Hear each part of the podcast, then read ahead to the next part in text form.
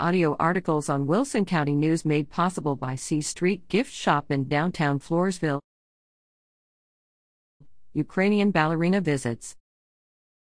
Ukrainian ballerina Bogdana Kopyi, Center, receives a warm welcome from Diana McCormack, Left, owner and artistic director of the Wilson Ballet, and Charlotte Jimenez Nelson, executive assistant for the Floresville Economic Development Corporation, at a November 3 reception for the International Dancer at Floresville City Hall. Kopyi auditioned area dance students at the Medina Ballet Studio in Hondo for roles in a December 29 performance of Nutcracker.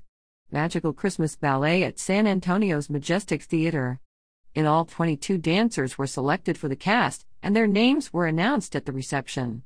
An earlier cut line misidentified Kopyi and McCormack.